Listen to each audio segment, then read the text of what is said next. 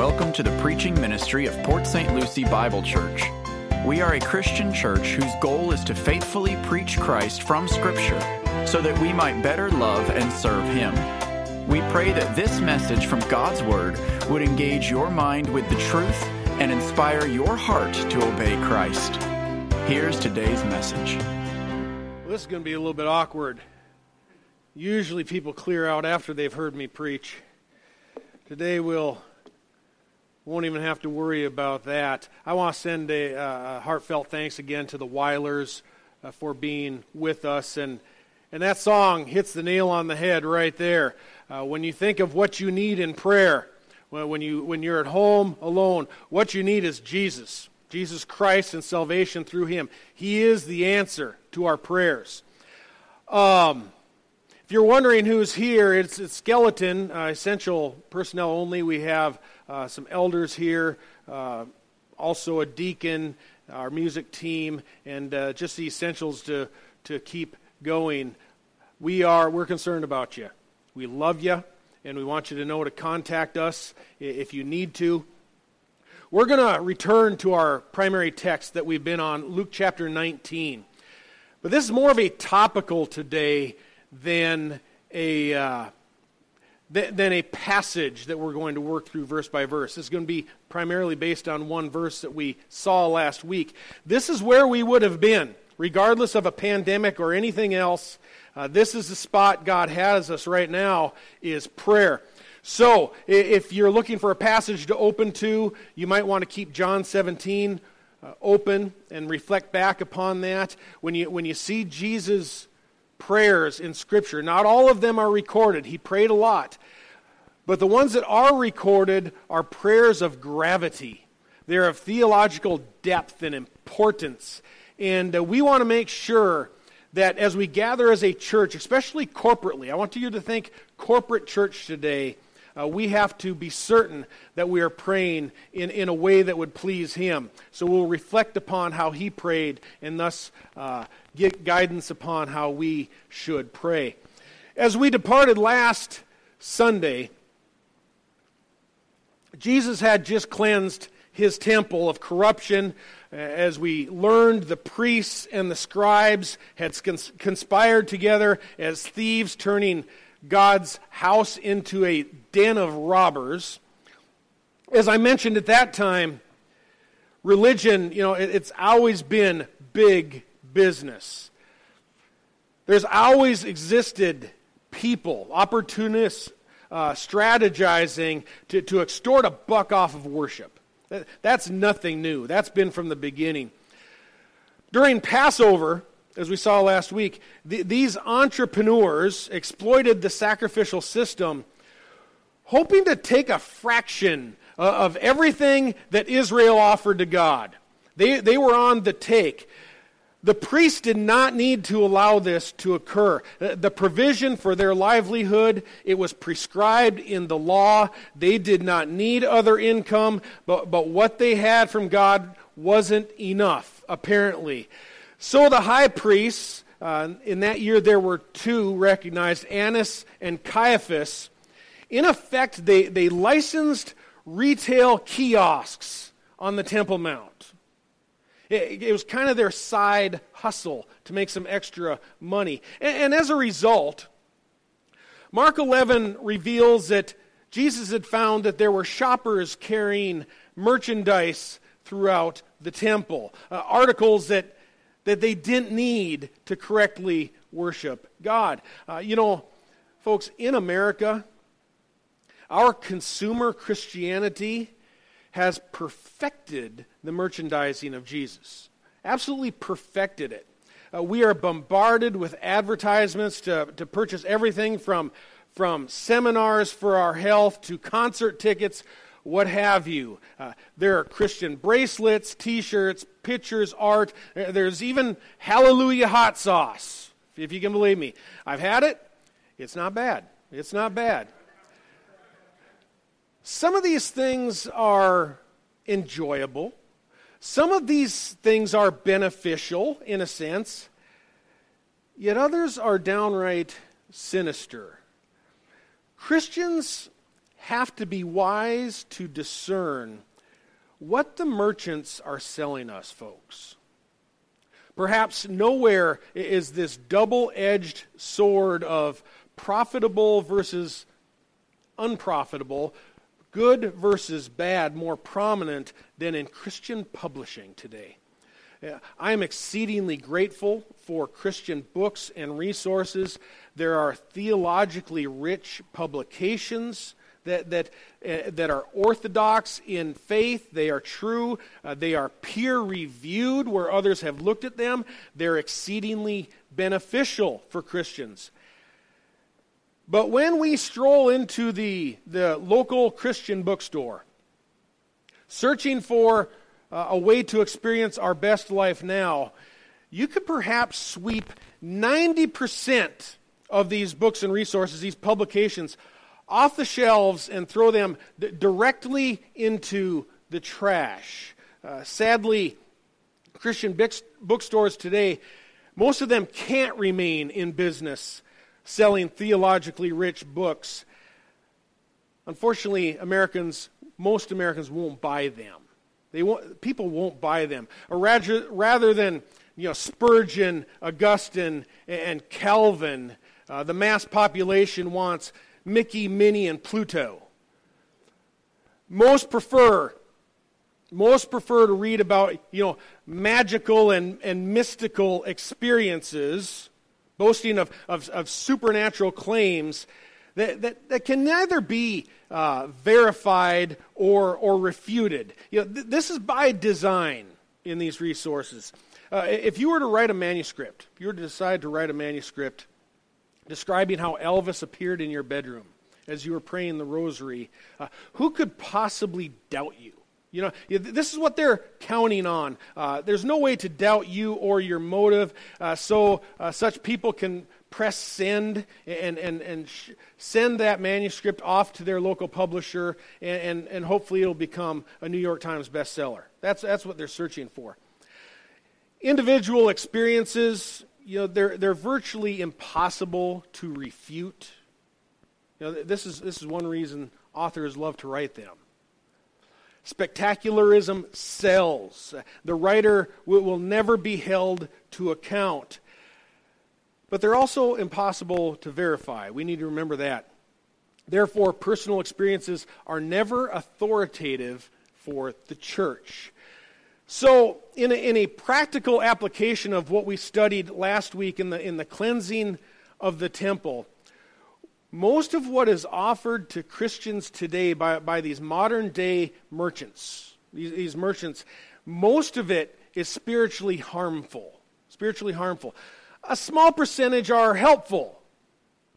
Few to none are essential for Christian maturity. Um, as Luther, Calvin, and Knox and the other reformers declared. The, the five solas, folks, are enough. Scripture alone, faith alone, by grace alone, uh, in Christ alone, for the glory of God alone. That, that's enough. That's what the Reformation was all about. Meanwhile, most of what modern Christianity consumes online, watches on YouTube, finds in books, is spiritually detrimental to the faith most of it. Uh, increasingly, pastors, and, and this is true for Pastor Weiler and myself, increasingly, pastors find themselves having to do, uh, to undo damage that is caused by such resources uh, by self proclaimed experts online, um, self endorsed authors. Um, th- folks, there is false teaching being broadcast everywhere. Now, don't turn off Facebook just yet, all right? Hang with me. This is going to come full circle. Just hang with me. There are certain resources online and in books, in print, that are quite helpful. I have with me a book that, that was written by Alistair Begg about pastoring. Uh, it's practical, it is realistic, it is theologically correct. Uh, I benefited from it greatly when I first entered the pastoral ministry. I don't get the sense from Alistair, uh, knowing him from his online uh, preaching and other things, that he's seeking to enrich himself or to build a big name for himself, achieve fame, fortune, and a Learjet. Sadly, he's in the minority today. He's in the minority. There are resources that are beneficial. Bible software is helpful. Um, there's an article that I linked onto this page you're watching right now, this post that comes from a source called gotquestions.org about prayer. You'll see it. It asks if uh, prayer gatherings, corporate prayer, large numbers of people praying is, is more effective or uh, efficacious or powerful than an individual praying. I, I encourage you to read through that when you have time. There are sources that are good. Got Questions is typically a pretty straight shooter. But none of it marketed today is essential for your faith. How can we know? We can know because uh, for, for nearly 2,000 years now, the church has both survived and, in most situations, thrived for millennia without any of it. It was just published today, the church has gone just fine without any of it. That doesn't mean it's not beneficial. God's Word and His Spirit are enough. So, so we each have to be, this, this is my concern, we each have to be very cautious about what we ingest. Uh, and like Jesus, we need to cleanse God's temple of a lot of this stuff, a lot of this stuff that is harmful. That's a wrap up from where we were last week. This week, we need to continue this cleansing of God's temple as we follow through with what Jesus declared in Luke 19, verse 46. He also said it in, in Matthew and Mark. Uh, My house shall be called a house of prayer. That, that's what Jesus declared. That, that is a quote from Isaiah uh, chapter 56. Christ's cleansing of the temple, it, it began with, with his very zealous defense of God's word in Mark 11, verse 15, uh, that which caused the merchants to flee, to, to cower in fear, uh, what was it? What were they afraid of? Well, folks, it, it wasn't fear of violence. Jesus was not a violent man. He was surely impassioned. He was zealous when driving them out with their livestock. Uh, but, but Scripture describes the priests and the scribes as being fearful as the crowds were astonished at his teaching. The crowds were astonished at his teach. He was teaching. Jesus' words exposed them for what they were. Je- Jesus preached them out of the Temple Mount uh, by declaring God's truth. He, he unmasked them as the deceiving opportunists that they were. They ran. They ran. They could not stand in his presence of the truth. Um, remember, God's temple today, it's not uh, comprised of brick and mortar walls as it was uh, in that day. We are now flesh and blood. Um, we who are God's redeemed, we are indwelt by God's Holy Spirit. Uh, the gathering of us together as a community, a local community of Christians, this constitutes his temple today. Us, us together, uh, worshiping and gathering together. Your individual body, it, it is true, that is a type of temple. You will find that in Scripture. But the corporate gathering is what is in view today, all right? Focus on the corporate gathering of God's people and prayer. 1 Corinthians chapter 3:16 assures that gatherings of the local churches the, these gatherings together are the temple of God. We are his temple. And local pastors cleanse the temple much in the way that Jesus did. By, by preaching the word, we defend God's flock against merchants, about uh, those out for profit among the people. And, and the word cleanses us cleanses us. It, it, sanctifies us, as we saw in our scripture reading, John 17, verse 17 earlier. Jesus said, Sanctify them in the truth. Your word is truth. So, so the word of God sanctifies us, it's, it makes us holy, it sets us apart to Christ. As the uh, apostles determined, this was in Acts chapter 6, verse 4. we will devote ourselves to prayer and the ministry of the Word. Th- that is right. We will devote ourselves to prayer and the ministry of the Word. We saw that cleansing of the Word last night as Jesus flushed out the temple. Today, our focus is on Jesus' statement that remains that I didn't have time to give proper attention last week. We, we need to really focus on this verse. We, we can't just move on without looking at it closely. Last week, he said, It is written, My house will be, uh, will be called a house of prayer. Very essential. Essential for them, essential for the church today. Uh, again, this is a, a corporate sense. What does it mean to become or be a house of prayer? Uh, you know, prayer, it, it is especially misunderstood today, especially misunderstood. Most Christians have been taught to view prayer as a, as a, a way for us to, to plug into God's power, uh, to either get what we want, things that we want, things that our flesh wants, fame, fortune, good health, all these other things, or prayer is, is described as a way to do magical stuff, mystical stuff, he- healing, signs, and wonders. Folks, prayer isn't represented uh, as any of the above. That, that, that's not what prayer is for. One paragraph in that article that I linked for you uh, to this Facebook page in, from gotquestions.org uh, begins like this it says, Prayer is cooperating with God to bring about His plan, not trying to bend Him to our will. Prayer is a divine exercise of us bending our will to His, bending our wills to His eternal plan. Uh, God's will, people are, what's God's will? God's will is clearly displayed in His Word. It is not a mystery of what God's will is for your life. Trust in Jesus Christ, and you shall be saved. Uh, there's no mystery to God's will. Purification of his saints, holiness said unto the Lord, a righteousness, goodness, truth. These are God's will. So we pray for ourselves and our lives to be conformed to his will. That, that, that's the exercise of prayer. Therefore, knowing God's will is found in his word, prayer is also a ministry of the word.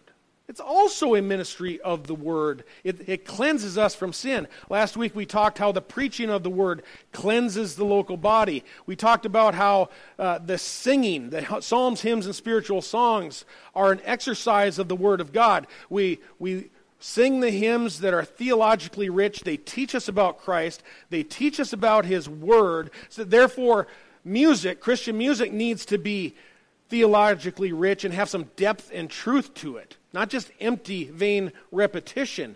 So, preaching is a ministry of the word, uh, song and worship is a ministry of the word, and prayer is a ministry of the word that also cleanses us from all unrighteousness. It, it cleanses us from sin in our lives and theological error. Um, when we need some help with this cleansing, when we need some, some help with this understanding, Scripture assures us, this is James 1, verse 5, if any one of you lacks wisdom, this is him or her, if any of you lacks wisdom, let him or her ask of God who supplies richly, um, gives generously, w- without reproach, and it will be given to him or her. Um, I will gladly, before we get a little further into this, we're talking about corporate prayer today, especially. I will gladly pray for you to have wisdom. I want to do that. I do so often with people on personal issues. Um, uh, a church should invite God's wisdom corporately, that He would give us wisdom in how to respond. But notice what James says let him or her ask of God. Folks, this is individually. In, in the Greek, it is in the singular. Let, let him ask of God, and it will be given to him individually. You need to pray for wisdom. Um, you know, God doesn't say, have the, pra- the pastor pray for your wisdom or have your grandmother pray for your wisdom. That is a short circuited prayer if you're unwilling to pray yourself. You're, you're wanting someone else to do what you don't really feel like doing in that sense. Prayer should not be short circuited when it's done as an individual. Individual prayer is, is powerful. A couple examples here for you. Number one, Hezekiah. Hezekiah was a king that prayed that his life would be spared when he, when he learned that he was mortally ill by the prophet Isaiah. You can read about that in, in Isaiah chapter 38. Hezekiah prayed alone. He prayed alone. He didn't, didn't make a declaration throughout the kingdom. Uh, he prayed alone. God answered his prayer affirmatively. When Paul the Apostle suffered a thorn in the flesh, there's a lot of debate about what that thorn was. Was it a physical thorn? Was it a spiritual thorn?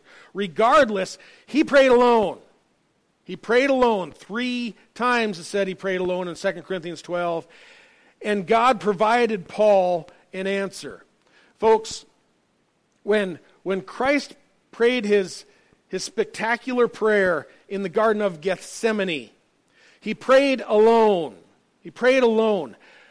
What their examples assure us as Christians is that God does not give us the impression, Scripture does not give us the impression, anywhere in Scripture, that God somehow relies upon or benefits from or, or even asks us to establish just long prayer lists of every little thing we've got going here before he can respond. That he's some, his hands are somehow tied until we get it to enough people uh, for individual needs. When you need God to act on your behalf, we may run into this with this pandemic with, with some of us. When you need God to act on your behalf, if He so wills, He can intervene based on your prayer alone. No, no matter your situation, you could be, this, should, this should be such an encouragement to us. No matter whether you are isolated in, in prison for the faith somewhere around the globe, whether you are alone in a hospital bed somewhere, um, your private prayer reaches God. Um, again, this especially applies to individual needs. Here's the deal. Here's the deal. God is already omnipotent. He, that, that means he is all powerful. Omnip, omnipotence means God can achieve anything. He even speak the world into existence with a word. That, that is how powerful God is. God does not receive additional power through human prayers. This is an error that's been perpetuated for, for the, the eons. Um, nor does God receive permission to work through human prayers. Uh, no matter what goofy things the merchants and the charlatans on, on television, Christian television, again, quote unquote Christian television, um, nor what the latest best selling author tells you about prayer. Something they want to sell you in their books. We don't wield divine power in our prayers. Miraculous healing it serves as one of the most common distortions of prayer that we encounter. So I'm going to use it. This could be this could also involve wealth and riches and, and, and any number of things that people think they're empowered through prayer to improve their life situation, uh, to improve their self esteem. Uh, these are powerful things, as said. Uh, uh, one of the biggest ones that we can expose in this, in this poor understanding is, is healings. Is healings. King Hezekiah's healing, as his life was spared, was represented as a rare novelty in Scripture. A rare novelty. Um, supernatural healings remain so today. They, they are rare. They are rare.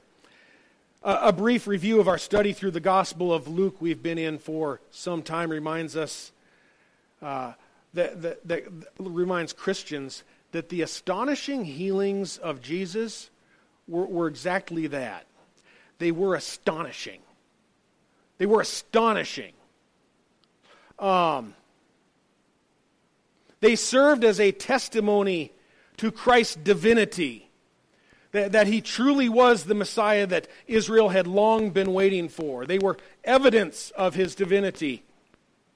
Luke's chapter 9 and, and chapter 10, especially, assure us that Jesus chose, specifically chose, unique, uh, uniquely delegated such power over, it says, all demons and diseases to his apostles, and, and during a short time, a few others. A few others. He, he had to delegate it to them.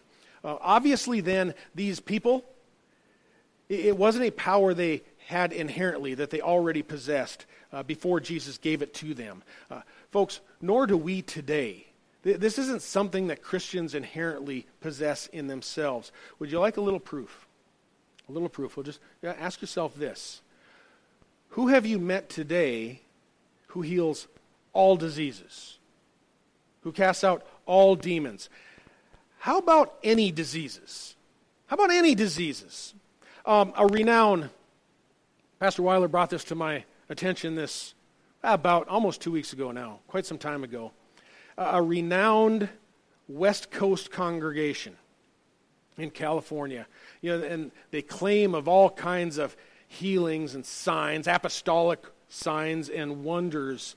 Uh, um, they determined several days ago, this was before the, the, the quarantine and the isolation got really heavy, but they determined probably 10 days ago now or more, uh, before the mandated closures in California, to suspend all miraculous hospital healings out of concern for the coronavirus. Folks, think about that for a second.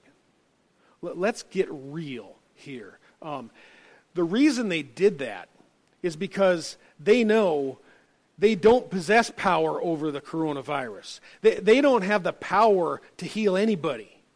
To heal anybody. I cannot heal you. My prayers cannot heal you. A hundred people's prayers cannot heal you. 10,000 likes on your Facebook page can't heal you. Only God can heal you. Only God can heal you. Um, so if you are gravely ill, if you are gravely ill, let me ask you this. Have you prayed to God yourself? Have you yourself bowed the knee and prayed to God? Um, or are you just asking everybody else to pray for you because you don't want to bend the knee to God? That's a question each person has to ask themselves when they're in a dire situation. Folks, this is because, I ask this because you have full access, full access to the throne of God's grace. Access through the shed blood of Jesus Christ for the forgiveness of sins. You have access to the omnipotent, all powerful Creator, and He's listening for you. He's listening for you. And if He were to miraculously heal you, as I said earlier, it is rare today.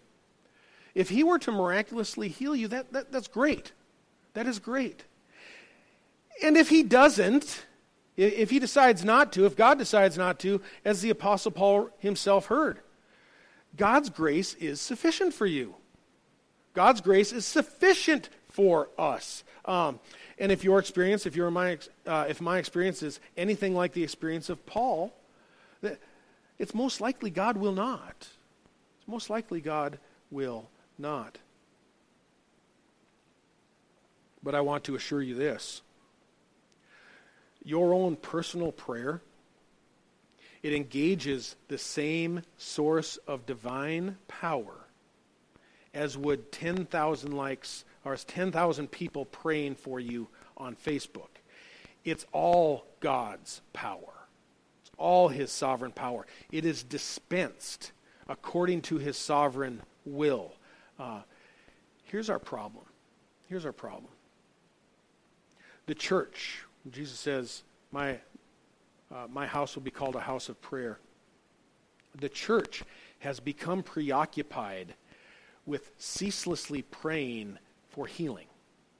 Endless prayers for healing. In fact, it's the only thing some Christians pray for bumps and bruises, some pray for prosperity. Meanwhile, churches corporately are not praying uh, for what God has urged us to pray for in His Word.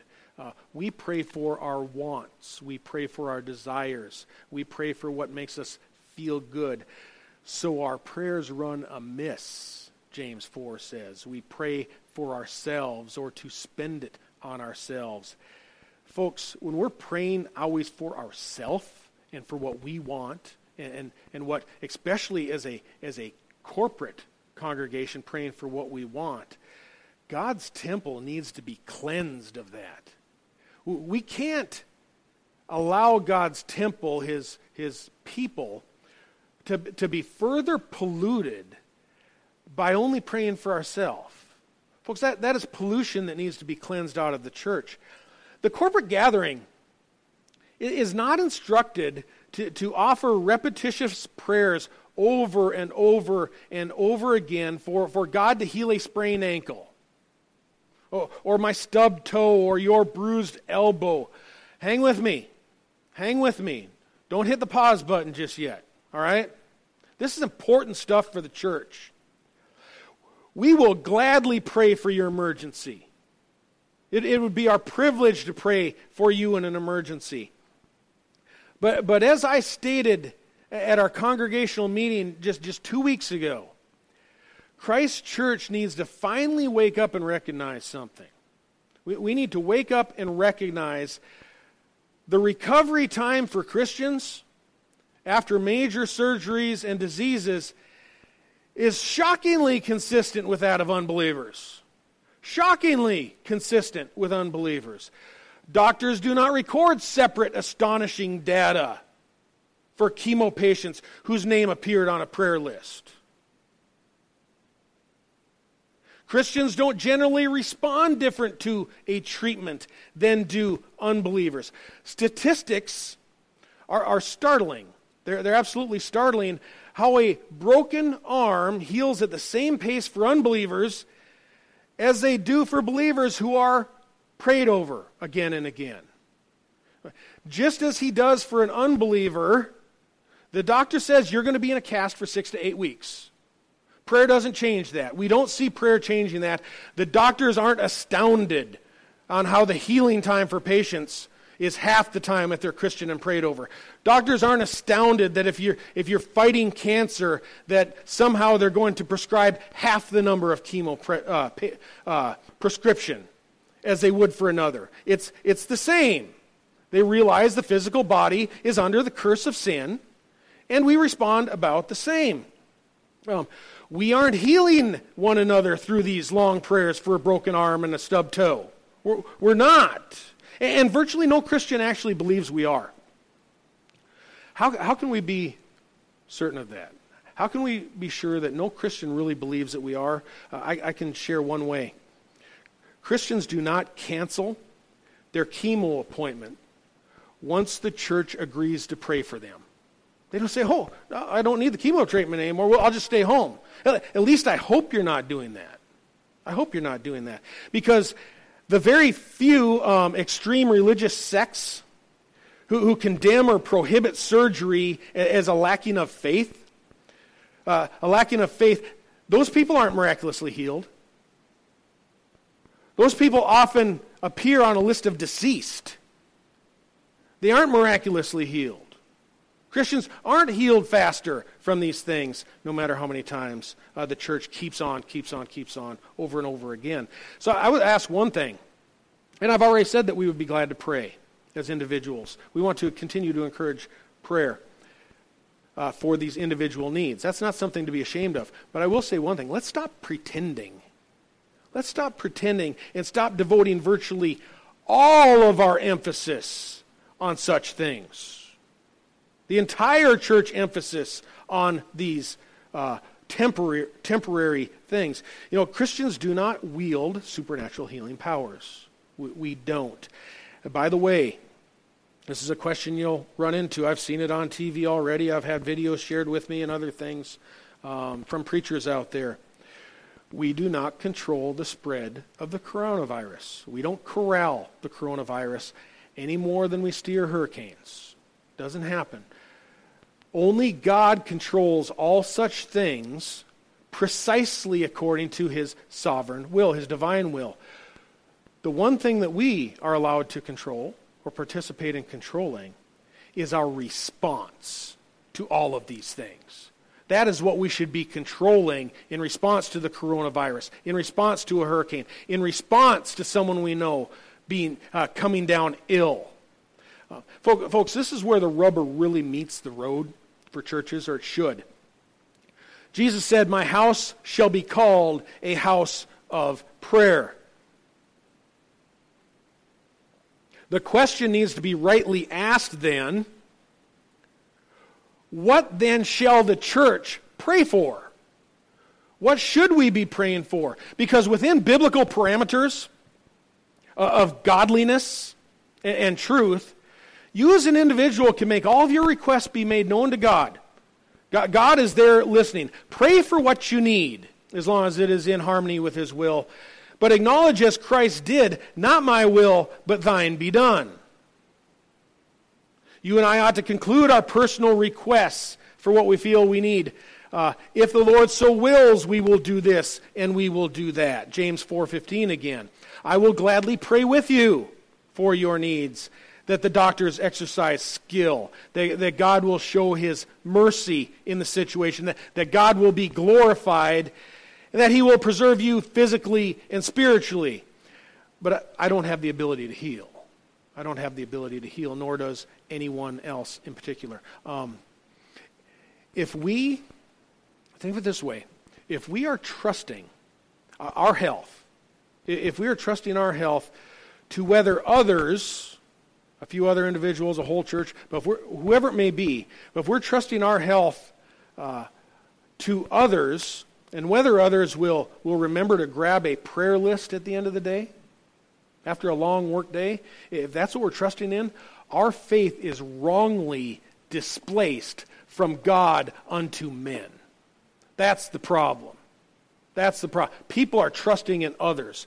Um, some may be asking, with all of this because I'm sure some are struggling with this because they've never heard it before, possibly. Not even, even a, not even a thread of, of the, the need for the church to pray for things that, is, that are more weighty as Christ prayed. You, you might be asking then, well, it's just prayers. What's the harm? What, what, what is the harm?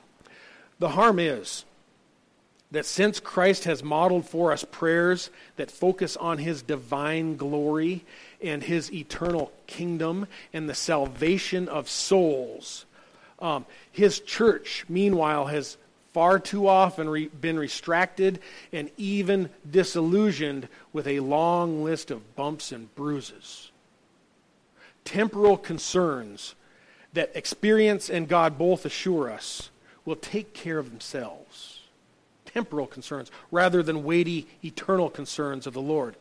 Um, the prayer list in some situations, we, we, don't, I don't feel we experience this at this church, but in some situations have gotten way out of control, way out of control. You don't see that, this in Scripture. You don't see what we're seeing today in, in, in American Christianity in Scripture. Um, at our church, we've transitioned prayer uh, emphasis, the emphasis of our prayers, or the emphases of our prayers. We've slowly and inten- intentionally over time refocused our prayers. Um, I've had a number of our people, one in particular that came and visited Pastor Weiler and, and myself uh, not long ago, seeking clarification on what Christians are praying for. Uh, why, why have Christians displaced an eternal focus of prayer. And he shared concerns that he had with, with long prayer lists that uh, he and his wife had, had, had had circulated to them over the years. You know, if I weren't online, I'd, I'd probably share his name. Uh, this is new for us. He said, he said, we would receive long lists in tiny print, multiple columns front and back of what we were supposedly praying for. Jim's job, Bob's back, Jane's root canal.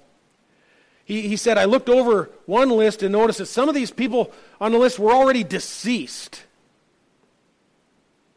Asking himself then, how do these things reflect what Christ prayed for?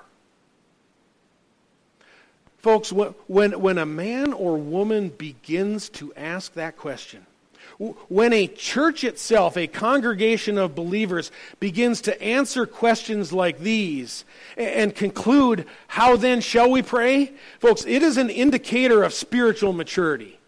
That's what it is. It is spiritual maturity together as individuals and together as the body of Christ. How then shall we pray? Um, this is one reason that I, I shared or I read to you during our scripture reading time the entire length of Christ's high priestly prayer.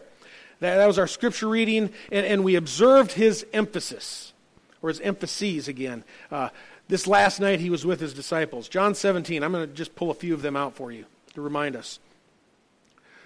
Jesus prayed that God the Father would glorify his Son by bestowing, by granting eternal life. He prayed that the people may know the one true God and that Christ Jesus, and Christ Jesus, whom God sent. That's weighty stuff. He prayed that we, his church, would receive the words that Jesus gave. And verse 8 truly understand that Christ came forth from God. Jesus was interceding on behalf of God's elect, saying, I do not ask on behalf of the world but for those whom you have given me, for they are yours.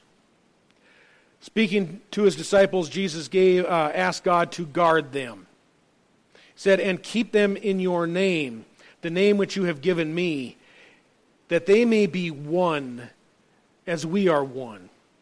Um, spiritual preservation, unity among the brethren. Uh, th- these were Christ's impassioned prayers for his precious flock. Jesus prays, I do not ask that you take them out of the world, but keep them from the evil one. Spiritual preservation, divine protection for one another. Um, they're not of the world, even as I am not of the world. Then he says, Sanctify them in the truth.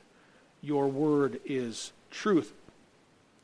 Jesus prayed that we would be made holy, that, that is sanctified, set apart, and useful for the Lord um, through uh, the cleansing of the word of truth, through being cleansed um, of error. He continued, As you sent me into the world, I also have sent them into the world. So, evangelism through every generation of the church uh, until God's harvest is complete. Jesus says, I do not ask on behalf of these alone, but for those who believe in me through their word. So, generational evangelism. Folks, this is, this is how Christ prayed for all of us. There's much more. But, but just to draw focus to the closing of Christ's prayer, uh, he prayed this O righteous Father, although the world has not known you, yet I have known you. And these have not have known that you sent me, and I have made your name known to them, and will make it known, so that the, the love which you prayed, uh, the love with which you loved me, may be in them, and I in them. Think about it for a second. Is this how our prayers begin and end? Do, do our prayers look anything like this? It ought to. It ought to. Um, Christ's prayer should humble us, should, should truly humble us. Uh, corporate prayer, prayer of the church, should, should cleanse us from, from the petty desires of the world. Not focus our hearts upon the world. So, so forgive me if I decide to not pray for your 401k. You follow me? We don't need to focus our minds and our hearts and our spirits on the material in, in, in times of, uh, like these. You know, the apostles prayed for open doors for the word, for, for courage and boldness in proclaiming Christ, for purity from sin, protection from the evil one, uh, that they would be good witnesses to those around them, that the Holy Spirit would convict and regenerate men, and that God would redeem and, and that those who redeemed, the Christians, w- would be generous and ready to share, and that we would be known for our love. Th- these are important, uh, important facets of prayer. Sometimes, sometimes we don't so much like praying for these. Sometimes we, uh, they, they, don't really uh, fling our dinger, I guess you'd say, we'd rather pray for the little things. The, the little things. Uh, Bob's back, Jane's tooth, her root canal, is everything going to go well? Because those, those indefinite prayers, kind of esoteric prayers, they, they don't demand much of a response from us. They, they don't. You know, it, it's prayer made simple. You say it and you're done. And then you just kind of wait around to see what happens, right? Um, trivial prayers produce prayer in action. It's prayer that fails to act, it is inaction. Um, like faith without works, prayer without action is a dead prayer. It's a dead prayer. Meanwhile, prayer in action, prayer in action demands that our prayers be followed by action. You know, prayers for souls to be saved and, and laborers to enter the harvest must be followed by evangelism, by, by outreach, by witnessing. That cleanses us from the sin of sloth. Um, praying for the poor anticipates that we are going to be generous to them. It, it cleanses us from the sin of hoarding. Our, our, culture suffers that one pretty bad right now. Um, praying for unity that, that requires the denial of self and my rights. Uh, it cleanses us from, from the sin of demanding our way. Praying for Christ's name to be glorified predicts that his church is going to rise to worship him. Uh, it cleanses us from a sin of apathy. And see, see, God's temple is to be cleansed by prayer. Therefore, the focus of our prayers it's an important one.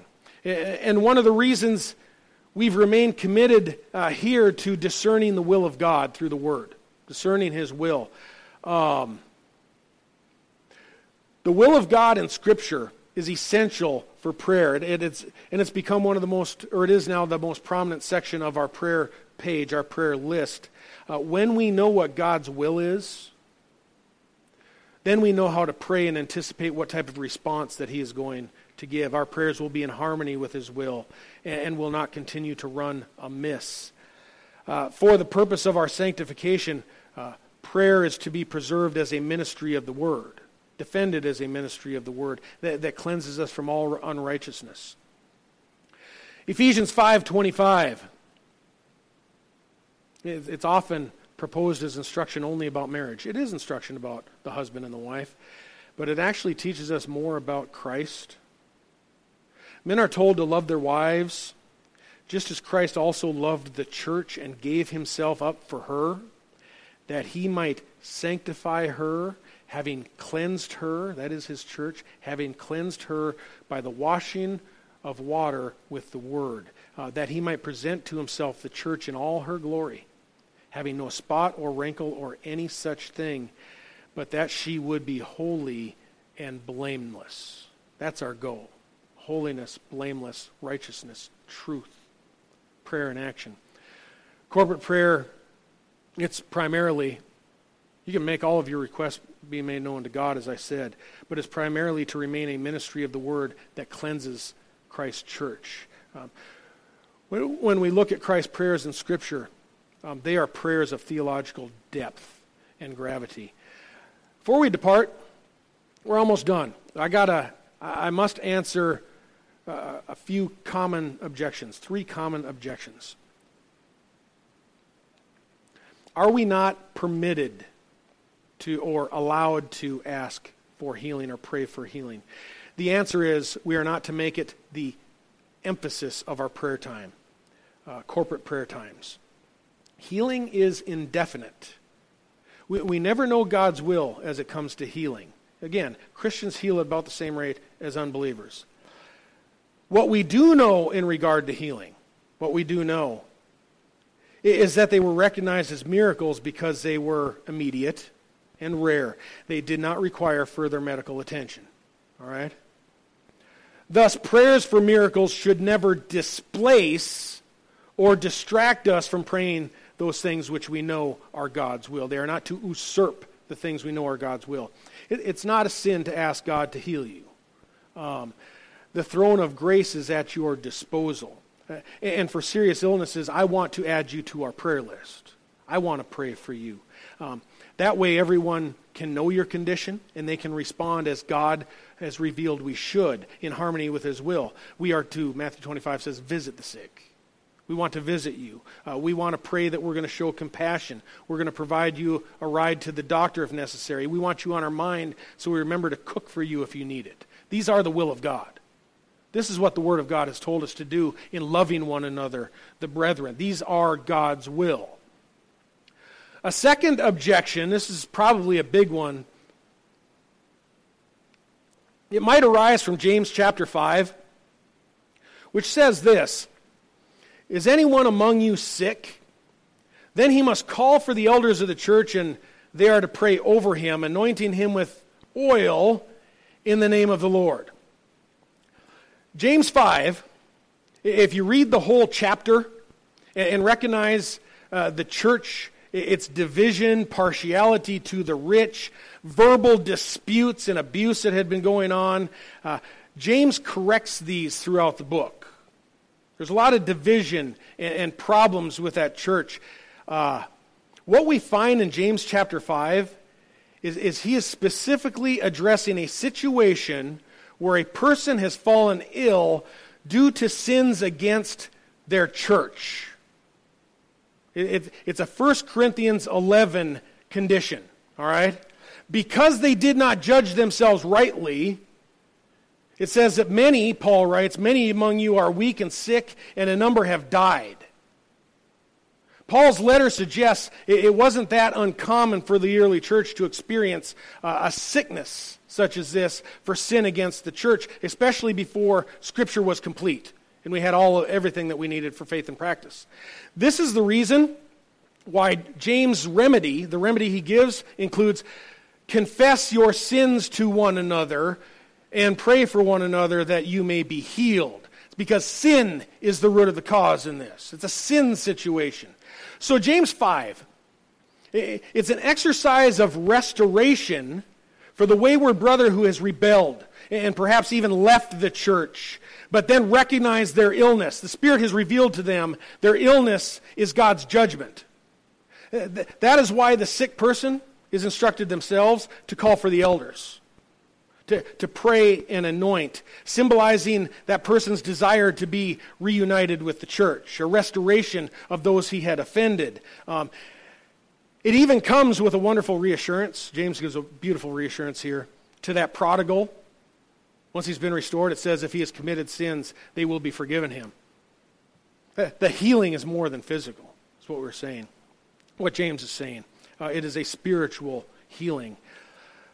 Uh, 1 Corinthians 11 and James 5 sickness, they're rare. They're rare. Uh, does not prescribe, uh, James is not prescribing a remedy for all general illnesses or typical illness. At least nobody practices it that way, in the way that is written. I've never had a man call my office confessing uh, pornography or something else and wanting to be prayed over and anointed because he's afraid his appendix is going to burst. It, ne- it never works. People want to claim that passage, but they never actually want to do it the way that Scripture says. Um, James 5 describes a person near death who is divinely convicted of their illness as a result of sin against the brethren. So, James concludes his book verse 20. He who turns a sinner from the error of his way will save his soul from death and will cover a multitude of sins. A sinner restored. Uh, folks, that is supernatural. That is supernatural. God typically works his miracles in the heart. In the heart. Um, finally, is the last objection that I have time for. I guess nobody's going anywhere, right? Nowhere we can go out to eat. Two more minutes. This would be the last objection I'll address. If you have others, contact us. Elijah, in that same chapter, did not control the weather through prayer, and we do not contain the spread of the coronavirus uh, through prayer. When you turn to 1 Kings chapter 18, we've discussed this as a church before, but in case you're new um, online or you've, you've tuned in, when you turn to the story of Elijah, 1, uh, 1 Kings 18, you will discover that God had previously informed Elijah that it was going to rain. God told Elijah that it was going to rain. Um, he declared that to him. And what Elijah did then is prayed in harmony with what God had revealed to him. That's what a righteous man's going to do. That's what a righteous man does. Uh, he prays in harmony with what God has revealed. For us, what God has revealed in His Word, a ministry of the Word again. This is the reason that Elijah's prayer was effectual. God had already told him he's going to do it. Uh, there, there was nothing supernatural about Elijah, all right? Uh, scripture says, actually, James says, he's a man with a nature like ours. He's just a man. Um, what was special about Elijah is that his prayers reflected what he knew was the will of God, as, as should ours. As should ours. If you have more questions about James 5, 1 Corinthians 11, the sin of apostasy, whatever it be, would be, feel free to contact Pastor Weiler, and he'll help you out with that. Um, no, we would be glad to help if you want more clarification on these. Seriously, as pastors, we have walked numerous people, people line by line through James 5, 1 Corinthians 11, uh, these other things, uh, we would be glad and patient uh, with you to help in greater t- detail if you so like. Um, folks, be cautious of what you consume. Be cautious of what you consume. Books on the topic of prayer are not harmless. They're not harmless if they direct us away from what God's will is. Uh, the whole anointing with oil thing gets so distorted by, by people who are willing to write a few words out of context and then write a book about it. They, they give it an entirely different meaning. Um, so they're hoping it will become a New, New York Times bestseller. Uh, when it's properly explained, when these things are properly explained, Scripture comes together quite nicely, folks. Quite nicely, and, and it makes sense. Our door is open. Come and see us. A local church congregation is cleansed from fruitless prayer by praying in harmony with that which God has clearly communicated in His Word. Jesus says, Let my house be called a house of prayer. Let's do that right now. We're going to pray the Lord's Prayer. Another one we can consider as uh, you go to Luke chapter 11. Um, they asked, Lord, teach us to pray. Jesus taught them this Our Father, who art in heaven, hallowed be thy name. Thy kingdom come, thy will be done on earth as it is in heaven. Give us this day our daily bread and forgive us our trespasses as we forgive those who trespass against us. Lead us not into temptation, but deliver us from evil. For thine is the kingdom, the power, and the glory forever and ever. Amen. God bless you. Stay, stay safe out there.